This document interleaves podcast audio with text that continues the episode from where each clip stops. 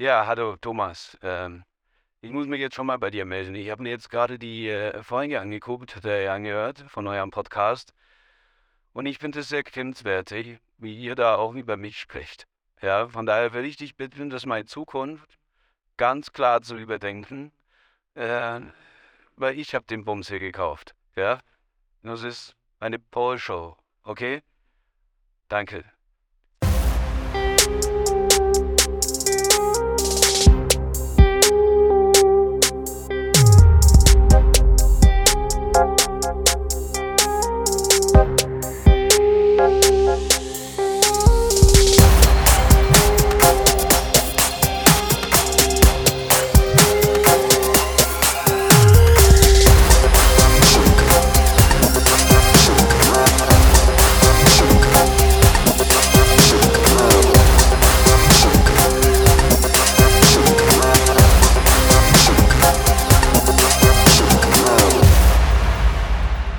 Und wir sind live, wie immer. Ja, und du Hey. versaust den Einstieg, ist okay.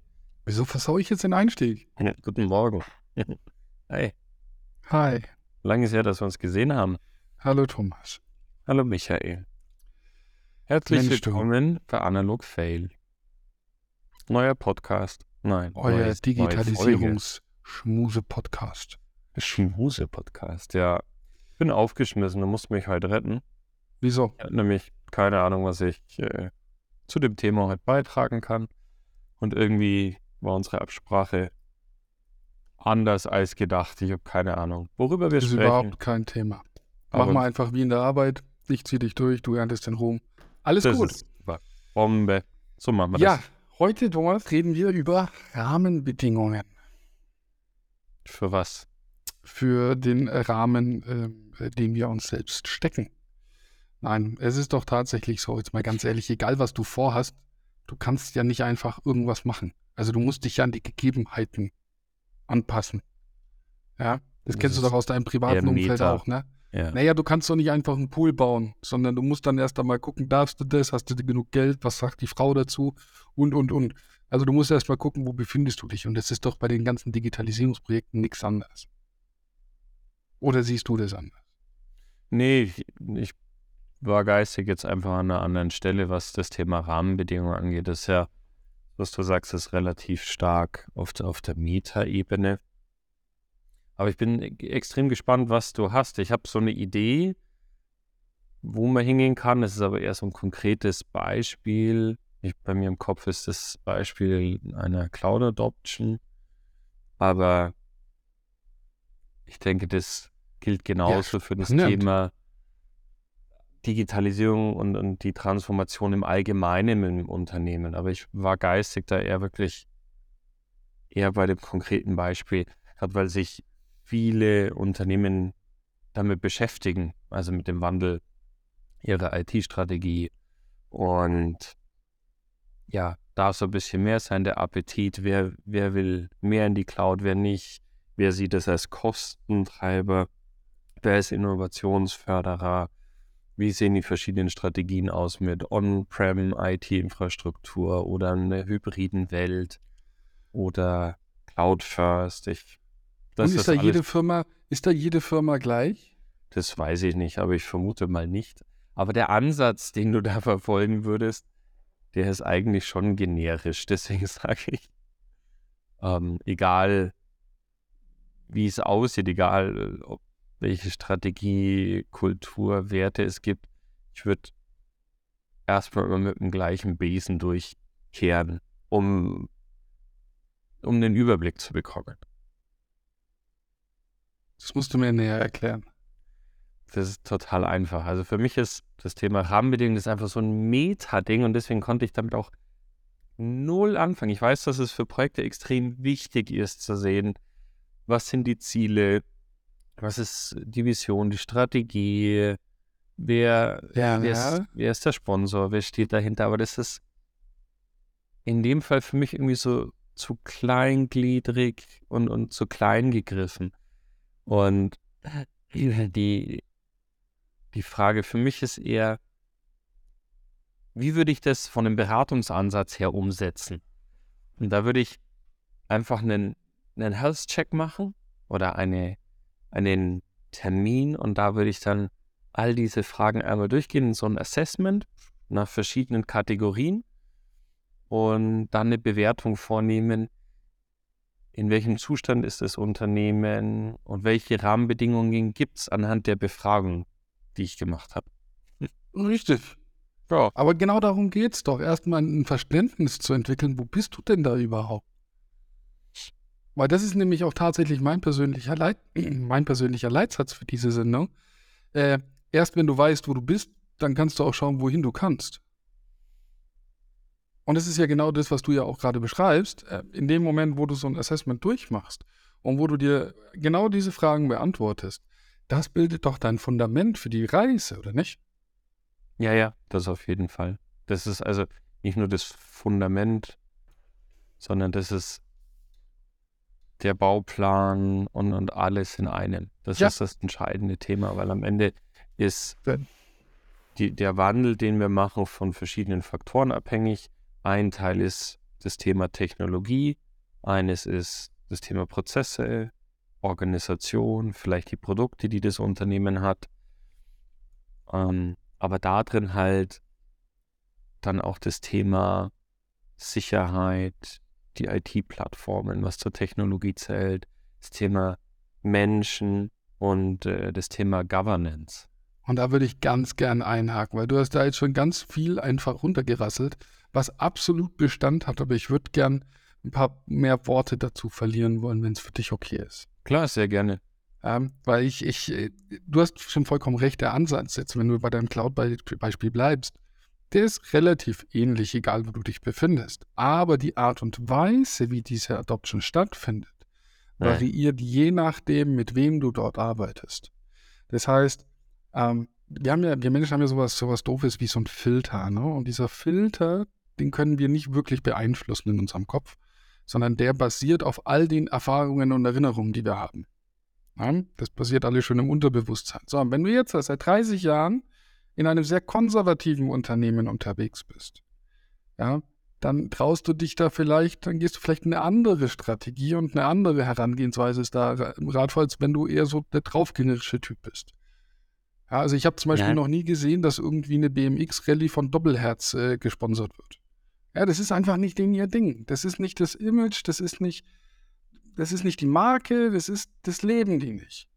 Ja. Dagegen habe ich noch nie von Red Bull gesehen, dass die irgendwie ein Skat-Turnier äh, sponsern, sondern die sagen, nee, das muss extrem sein. Also da steht die Marke und das Image im Vordergrund. Und dann weißt du auch, wie ungefähr die Herangehensweise an, an manche Thematiken sind. Und du hast vollkommen recht, das betrifft auch vor allem die Menschen, mit denen du dort arbeitest. Ja. Kannst du dir vorstellen, dass es einen Unterschied machst, äh, macht, ob du jetzt äh, ähm, bei einem Startup in Frankfurt unterwegs bist oder bei einem äh, 40 Jahre Traditionsunternehmen aus Japan? Die einen haben Geld, die anderen noch mehr Geld. die einen sind Venture-Gehebel, die anderen haben es. Nein, also auch hier gibt es regionale Eigenheiten. Ja? du gehst in anderen Ländern Projekte vielleicht anders an und du musst da andere Strategien entwickeln. Und da, dabei geht es gar nicht um das Produkt, das du eventuell einführst. Ja, aber nochmal, so ein, ja. So ein M365, das ist überall gleich, weil, hey, Plattform as a Service, super Sache. Aber wie du zu diesem Ziel kommst, das variiert doch. Ja, das haben wir ja auch in, den, in der letzten Folgen mal besprochen, so dieses Thema Scope, nicht im Scope, was sind die Ziele. Ich glaube auch, also bei dem Thema Rahmenbedingungen ist schon wichtig zu sehen, welche Art vom Unternehmen bin ich. Ähm, ist, der, ist die Innovation ein Teil meiner Strategie? Ähm, wie bin ich da selber aufgestellt? Da lohnt auch mal ein Blick in die Branche bzw. in die Mitbewerber.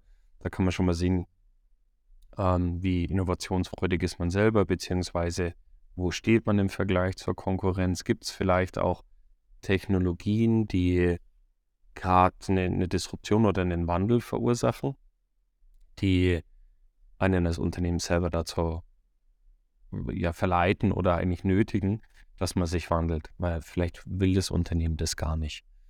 Und das ist dann immer der schlechteste Punkt. Weiß ich nicht. Es gibt einfach Branchen, die auch sehr stark reguliert sind, wo es um Bestand geht, extrem stark. Also denk äh, an das Stichwort BaFin und alles. Ich bin jetzt davon ausgegangen, dass es andere Unternehmen gibt in meinem Feld, die sich weiterentwickeln und Okay, wandeln ja, und ja. ich nicht, weil ich das nicht möchte. Das ist Ja, meistens das- immer ein ganz Genau, schlechtes das Zeichen. ist dann richtig. Aber vielleicht habe ich auch nicht die richtigen Leute oder nicht die richtige Kultur. Das ist auch wieder ein Thema, dass man sagt, ich möchte eigentlich einen Wandel im Unternehmen, gerade mehr Technologie, das, was wir unter digitale Transformation packen. Fördert meine Kultur überhaupt Innovation? Offen und ehrlich. Also die, die Frage sollten sich gerade das, äh, sagen wir, das Senior Management stellen oder die Geschäftsführung, weil die Leute sagen immer, ja, wir haben eine offene Kultur und wir sind für Innovation offen. Und wenn dann aber jemand kommt, Nee, dann nee, ist aber schon immer so gemacht. beweisen, ja, genau, das ist so diesen Bestand halten. Und das ist ein ganz wichtiger Punkt, wo man sich selber mal auf, die, äh, auf den Prüfstand stellen sollte, meiner Meinung nach. Und sagen sollte zu sich ganz ehrlich, welche Art vom Unternehmen sind wir? Es das heißt nicht, dass man so bleiben muss, aber erstmal ist man vielleicht so. Ne?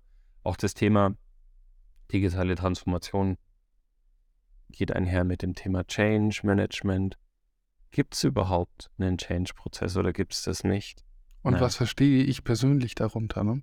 Ja. Weil auch da äh, sprechen wir mal aus Erfahrung, Thomas, haben wir auch schon einige komische Definitionen von Change Management gesehen.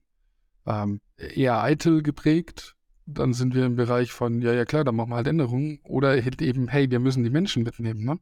Ja. Also welche Art von Change Management meinst du hier tatsächlich? Und Ja. gibt es das? Aber das ist genau einer der Punkte. Wenn ich, also als ich mir ähm, das Thema Rahmenbedingungen mal angeguckt habe, es sind tatsächlich diese zwei großen Themenblöcke raufgekommen für mich. Und zwar einmal dieses Grundsätzliche, wo befinde ich mich? Also, was ist das für eine Firma, ein Unternehmen? Ähm, wo steckt das gerade auch in der eigenen Reise? Ja, bin ich, bin ich ein Familienunternehmen? Ja, ist es eine Aktiengesellschaft oder noch schlimmer Private Equity oder noch schlimm, schlimmer. Startup? Das ist, das ist beides nicht schlimmer. Es sind einfach nur andere Modelle. Ja, Das äh, kommt von jemandem, der Finance gut kann, definitiv. Es hat so Wo glaubst du, ist es entspannter? Jetzt mal ganz, äh, ich frage dich mal, wo glaubst du, ist es entspannter, M365 flächendeckend einzuführen? In einem Private Equity Unternehmen oder in einem familiengeführten äh, Unternehmen? Private Equity. Wieso?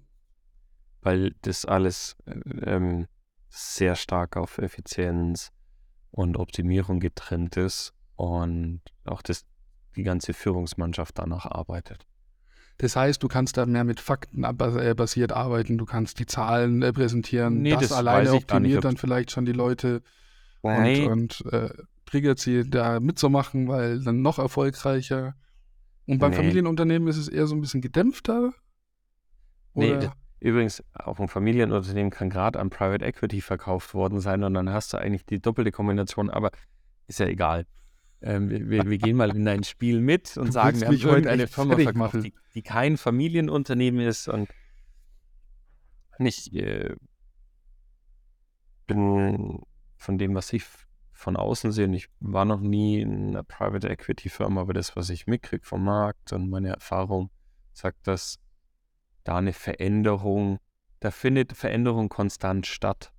Ne? Und, und da dann was Neues einzuführen, ist, glaube ich, leichter als mit den Widerständen in einem vielleicht nicht so innovativen Familienunternehmen einzuführen. Vielleicht ist es auch ein super innovatives Familienunternehmen, also das kannst du nicht runterbrechen. Okay, deine, deine persönliche Erfahrung, wie geht denn eine Aktiengesellschaft im Gegensatz zu einem äh, Inhaber familiengeführten Unternehmen mit den Unternehmenszielen um? Gibt es da, gibt's da, gibt's da Unterschiede? Ja, auch da. Es gibt nicht die eine Antwort. Ich weiß nicht, Okay, worauf deine Erfahrung. Es kommt darauf an. Es ist je nachdem, wie gut das Management ist. Da gibt es keine Antwort, keine vernünftige. Okay. Meine persönliche Erfahrung ist tatsächlich, dass wenn du ein Aktienunternehmen bist äh, oder an der Börse notiertes Unternehmen, wenn da Fremdkapital mit drin steckt, dass die Unternehmensziele wesentlich härter verfolgt werden, beziehungsweise auch beim Misserfolg härter durchgegriffen wird. Das ist aber nur meine persönliche Erfahrung, die ich im das heißt ja nicht, dass stimmt. erfolgreicher ist. Kannst ja. Nein, nein, nein, nein. Es geht also darum, es geht, es geht ja um die. Mentalität. Es geht ja nur um diese Ja. Mentalität. Und das ist, und das war nämlich dieser erste Block. Also, wo befinde ich mich denn überhaupt? Ja, was ist, was ist denn meine Spielwiese? Ähm, wie ist das Unternehmen? Wie sind die Ziele? Wo befindet sich das? Ähm, er hatte es jetzt, wie du schon gesagt hast, wurde es erst kürzlich verkauft und hat jetzt da neue Investoren mit drin. Ähm, auch das sind ganz eindeutige Rahmenbedingungen, die einfach, da muss ich noch nicht mal was gemacht haben, ich bin da einfach nur. Und Ja. ich bin ja dann auch Teil des Ganzen und muss mich da ja auch einfügen. Von daher, dieser erste Punkt, Rahmenbedingungen der, des Unternehmens tatsächlich klären und einfach zu verstehen, wie ticken wir, ähm, wie ist die Kultur, was sind unsere Werte, was sind die Ziele und wie kommen wir dahin. Ja, genau. Ja. Also stimme ich dir zu. Wird das gleich genommen ergänzen, aber vorher ein Punkt, der jetzt vielleicht unsere Hörer nicht so trifft, der aber trotzdem relevant ist, ähm, sind regionale Eigenheiten.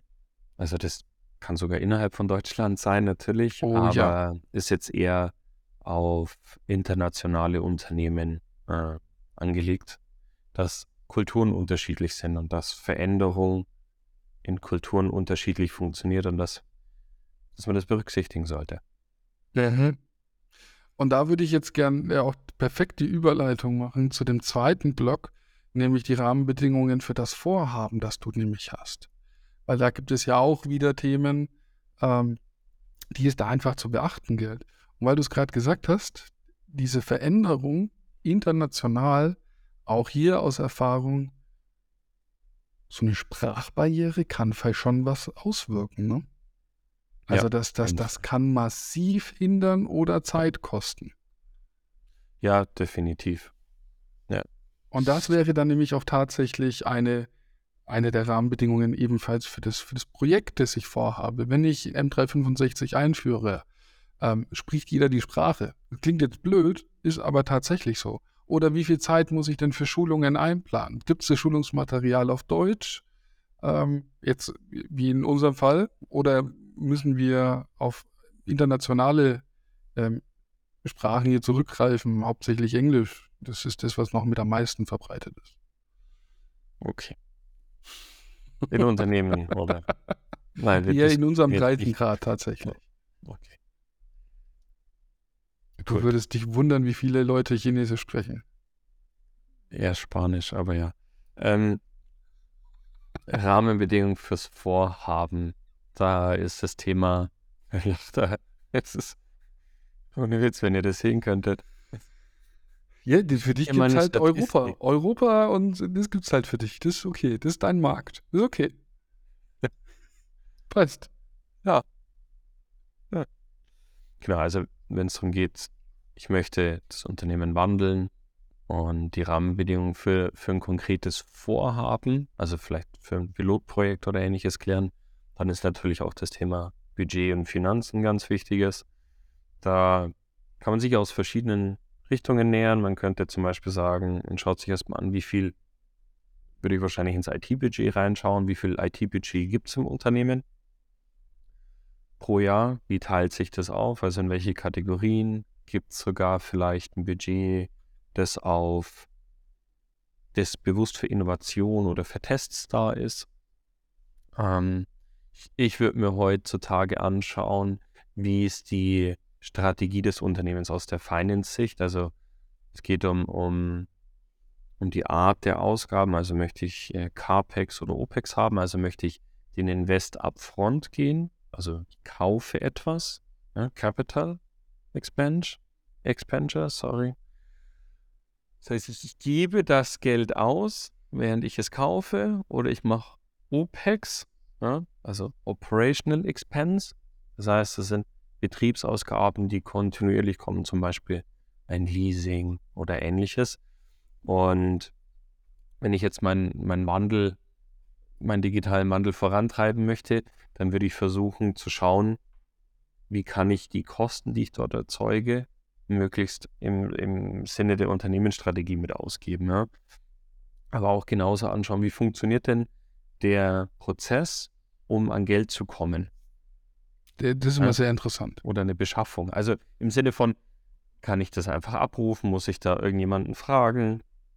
Ähm, wenn ich vielleicht einen externen Berater brauche, kann ich den selber holen oder muss ich über die Einkaufsabteilung gehen? Ähm, all solche Themen. Auch wenn man noch ein bisschen weitergehen möchte, wer überprüft denn die Budgets? Ähm, kann man das für seine eigenen Vorhaben vielleicht nutzen, dass man sagt, hey, können wir hier gemeinsam irgendwelche Mehrwertanalysen machen? Oder bin ich da auf mich alleine gestellt? Ja. Genau.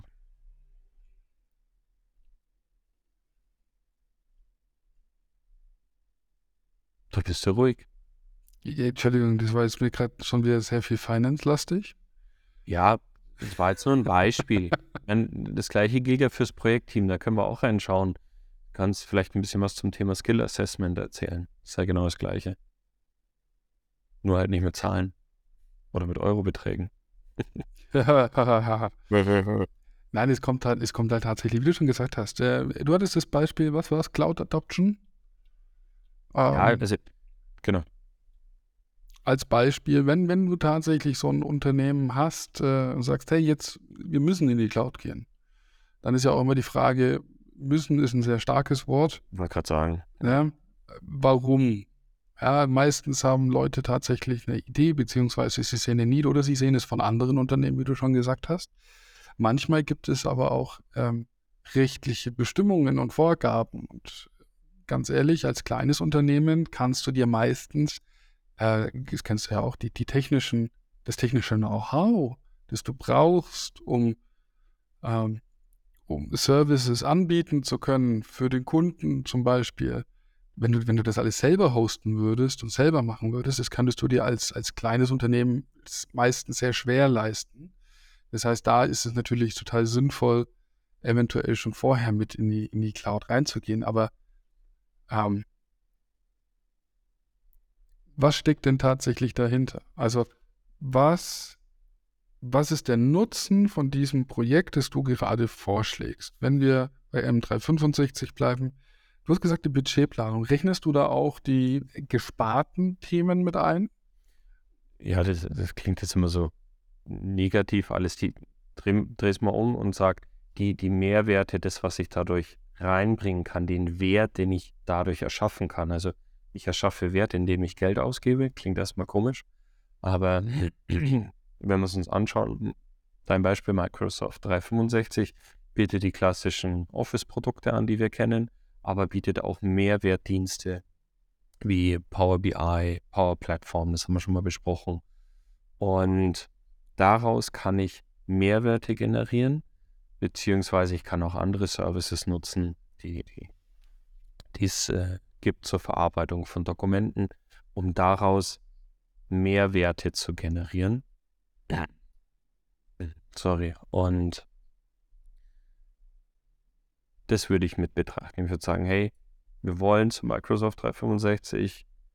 Was versprechen wir uns davon? Wie passt es zur Unternehmensstrategie? Wo unterstützt uns das? Ne?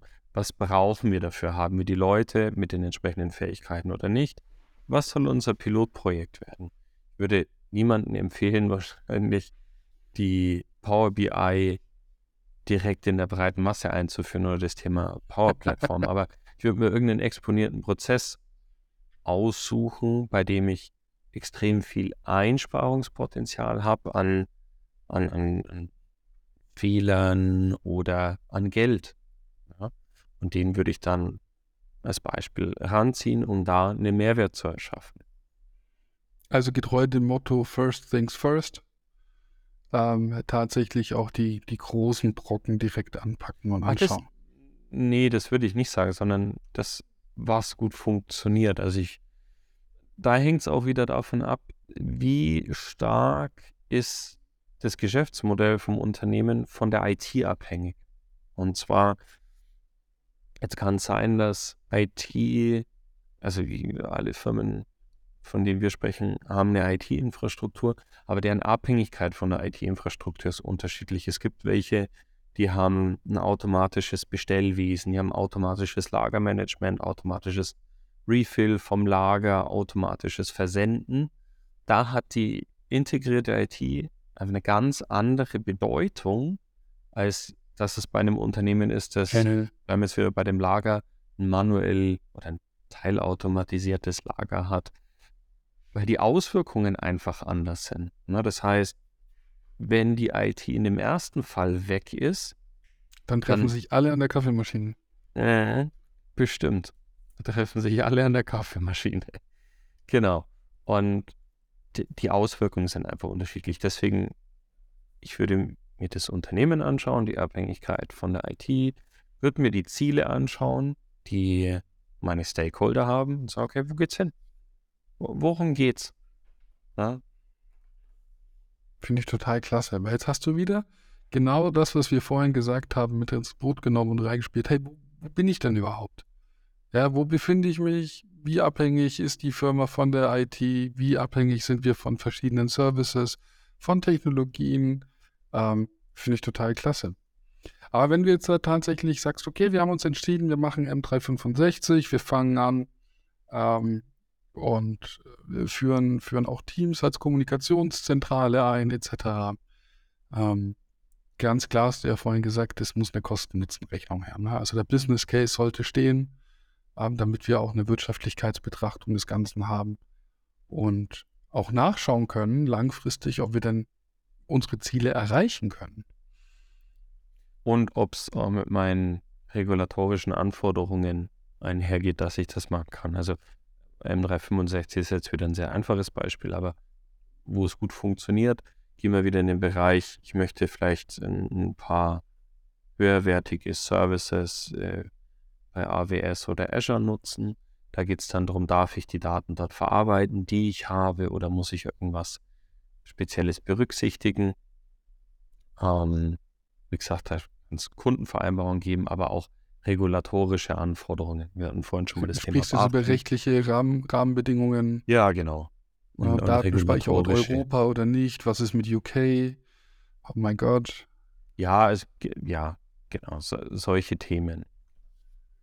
Ah ja, spannend, spannend, spannend. Wie Beides wichtig ist denn, für wie wichtig ist denn für dich jemand ähm, bei so einem Projekt, ne? Ja. So ein, so ein Projekt wird ja, wird ja zentral äh, meistens irgendwie gesteuert. Ähm, aber rein aus der IT-Abteilung wird es ja immer schwierig, ne? Wie wichtig ist denn für dich ein Vertreter, der tatsächlich auch was zu sagen hat, der quasi für dieses Projekt kämpft und da auch positiv auftritt? Die Frage ist ja, von, von wo treibe ich die Transformation? Treibe ich die von unten nach oben ins Unternehmen? Ist immer schwierig. Ne? Oder steige ich direkt oben ein, also bei der Geschäftsführung, beim Vorstand und der drückt das nach unten oder trägt es nach unten. Je nachdem ist es halt einfach. Ich würde mich, würde immer versuchen, den zweiten Weg zu wählen, weil von unten als Mitarbeiter zumindest im großen Stile was zu verändern ist, glaube ich, in Oh, Chefing ist ein echtes Ding, ne? ein was. Ja, das ist der offizielle Fachbegriff dafür, Chefing. Aha. Wenn Mitarbeiter Führungskräfte führen. Okay. Ja, also ich glaube, es gibt einfach zu wenig Unternehmen, die sowas dann wirklich zulassen, dass ja, auf einer breiten Masse Innovation getrieben wird. Ja, Und aber dann wäre es doch auch gut zu wissen. stößt auch irgendwann an die Grenzen. Ja, aber dann wäre es doch auch gut zu wissen, wenn man direkt als Rahmenbedingung festlegen könnte, ja, sag mal, wer darf denn eigentlich Sachen entscheiden? Genau. Richtig. Wer hat die Kompetenz dafür? War- Fällt dir da irgendein Framework ein, eine Methode, die sehr bekannt ist? Und Für was? Wie ihr gegen für diese, für diese Entscheidungsmatrix? Äh, Du kannst darf? in Prinz 2 eine Stakeholder-Analyse machen. Du kannst äh, in ATKA äh, anschauen, welche, also im, im Process, im Change Management, ATKA, welche, welche Rollen hast du da? Wer ist der Sponsor? In welchem Reifegrad steht der Sponsor deiner Meinung nach? Wo musst du den vielleicht hinentwickeln oder ist er schon ideal? Ja, mehr fällt mir nicht ein. Du willst auf irgendwas anderes hinaus, so wie du aussiehst. oder man nimmt die klassischen AKVs. Was ist AKV? AKV? Ja.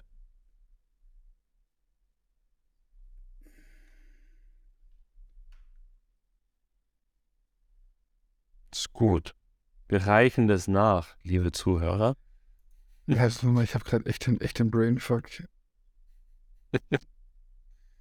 Ja, siehst du? Das schneide ich eher aus. Aufgaben, Kompetenzen, Verantwortlichkeiten. Ja, mein Gott, dauert das jetzt lange. Aufgaben, Kompetenz. Aufgaben, Kompetenzen und Verantwortung. okay. Ja, das heißt, hier, hier kannst du direkt äh, schön auflisten für die einzelnen Bereiche. Wer sind denn deine, deine Mitglieder? Ja, also mit welchen Personen beschäftigst du dich hier innerhalb dieses Projektes und kannst für diese einzelne Person festlegen, was ist deine zentrale Aufgabe? Was, für was bist du zuständig? Um, Kompetenzen im Bereich, was, was darfst du Ja. auch selbst entscheiden? Und die Verantwortlichkeiten ganz klar, was, wofür wirst du auch zur Rechenschaft gezogen, ähm, wenn Ja, ja. eben etwas vielleicht nicht so super läuft. Und wenn du das nämlich durchziehst, dann gibt es auch keinen mehr, hm, weiß ich nicht, wer soll denn das machen? Ähm, oh, das darf ich ja gar nicht, sondern dann hast du das direkt von Anfang an geklärt. Jeder weiß, wo er steht und du hast selbst in dem Projekt für sehr gute Rahmenbedingungen gesorgt. Gut, bedeutet, wenn wir es nochmal zusammenfassen, den Quatsch, den wir gerade erzählt haben, wir,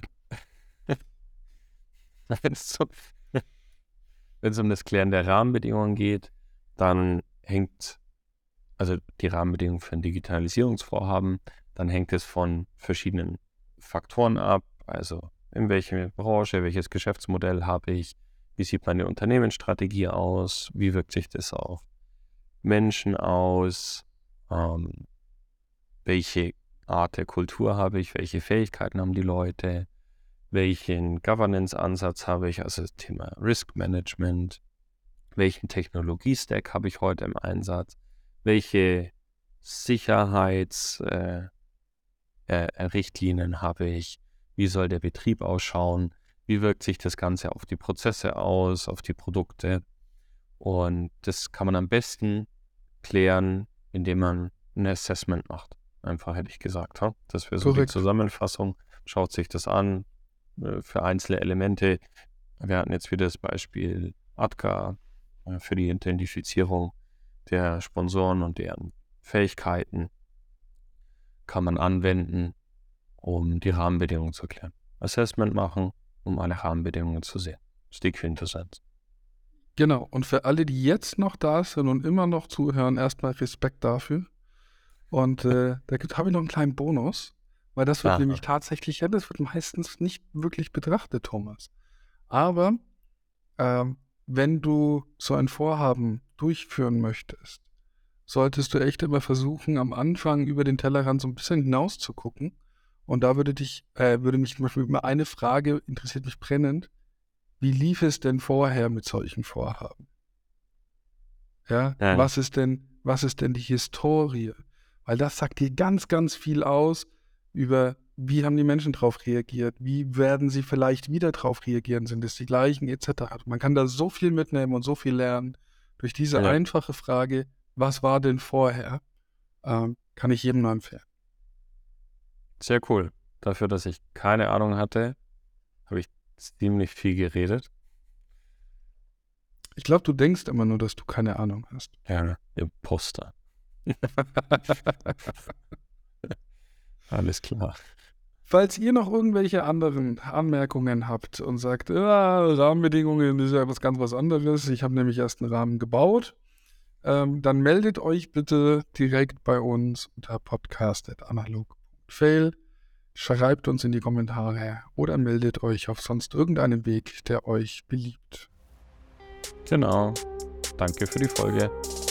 Bedanke mich bei dir, Thomas. Macht's gut. Ciao. Ciao.